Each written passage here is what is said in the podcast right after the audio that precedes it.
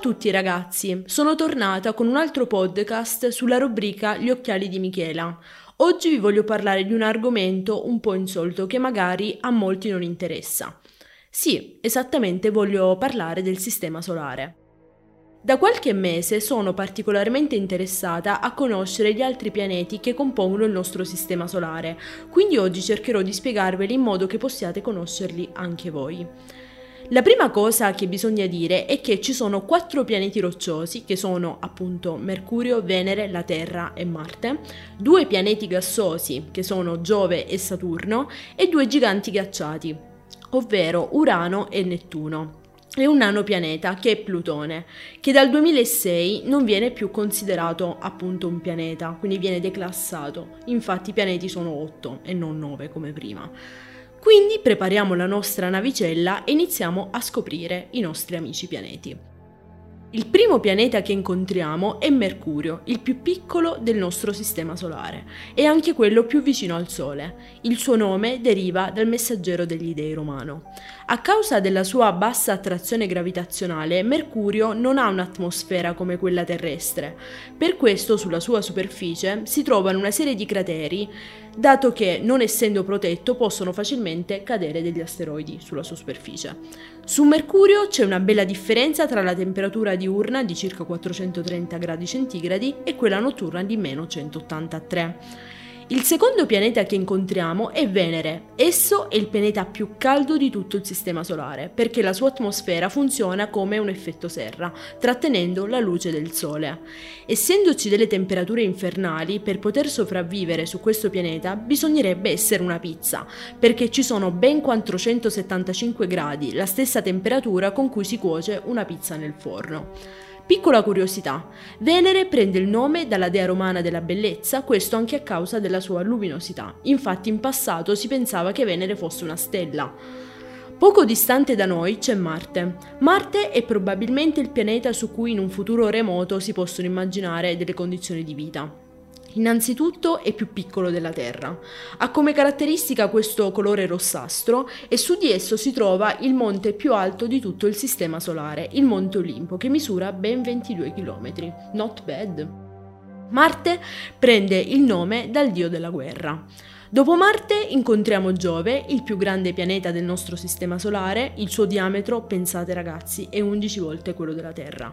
Giove prende il nome dal dio della luce e del cielo ed è anche il più portante di tutti gli dei del Pantheon romano. Come ho detto prima, Giove è un pianeta gassoso, quindi è composto prevalentemente da gas, in particolare idrogeno ed elio, quindi non c'è una superficie solida su cui eventualmente atterrare.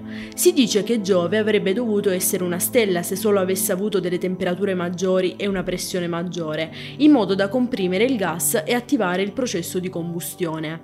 Da migliaia di anni su Giove c'è una famosa tempesta, detta anche macchia rossa, perché appunto vista da lontano sembra appunto una macchia rossa, che misura ben 40.000 km. Avvicinandoci ad essa si nota che è composta da tanti piccoli vortici tipo rosellina. Dopo Giove incontriamo Saturno, detto anche il Signore degli Anelli, a causa del sistema vistoso di anelli che possiede. Anche Saturno è un pianeta gassoso composto prevalentemente da idrogeno e da elio. La sua caratteristica è che ha una densità molto bassa, quindi se esistesse un oceano talmente grande da poterlo contenere, esso probabilmente galleggerebbe. Una volta salutato Saturno, troviamo Urano. Esso è l'unico pianeta del nostro sistema solare che prende il nome da una divinità greca. Urano ha un colore bellissimo, un verde tendente all'azzurro. Essendo parecchio lontano dal Sole, su di esso fa davvero tanto freddo e per questo è considerato un gigante ghiacciato insieme al suo gemello Nettuno.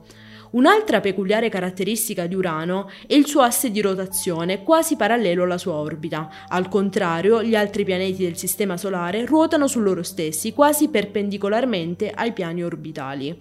Questo perché probabilmente milioni di anni fa avvenne uno scontro tra un altro corpo celeste e Urano. Anche Urano, come Saturno, ha un debole sistema di anelli. L'ultimo pianeta del nostro sistema solare è Nettuno. Esso è di un blu intenso, ma non perché ci sia acqua su quel pianeta, ma semplicemente il metano, riflettendo la luce del Sole, assume quel determinato colore. Su Nettuno accade un insolito fenomeno, cioè piovono diamanti. Quindi io proporrei di andarci a fare un bel giretto, magari torniamo con una sacca piena di diamanti, che ve ne pare come idea? Su Nettuno, inoltre, si trova una tempesta detta macchia scura, anch'essa di notevoli dimensioni. Su Nettuno soffiano i venti più forti di tutto il sistema solare, raggiungendo la velocità pazzesca di ben 2100 km/h, una fresca tramontana praticamente. Vi dico solo che sulla Terra l'uragano più forte ha raggiunto poco meno di 300 km/h. Immaginate delle velocità come quelle di Nettuno sulla Terra. Non oso immaginare i danni che farebbero. Bene, il nostro viaggio nello spazio per oggi finisce qui. È stato davvero lungo e spero che abbiate passato un momento piacevole sulla navicella spaziale. Ora siamo atterrati, quindi siamo giunti al termine di questo episodio e ci sentiamo presto con un nuovo argomento interessante della rubrica Gli occhiali di Michela. A presto!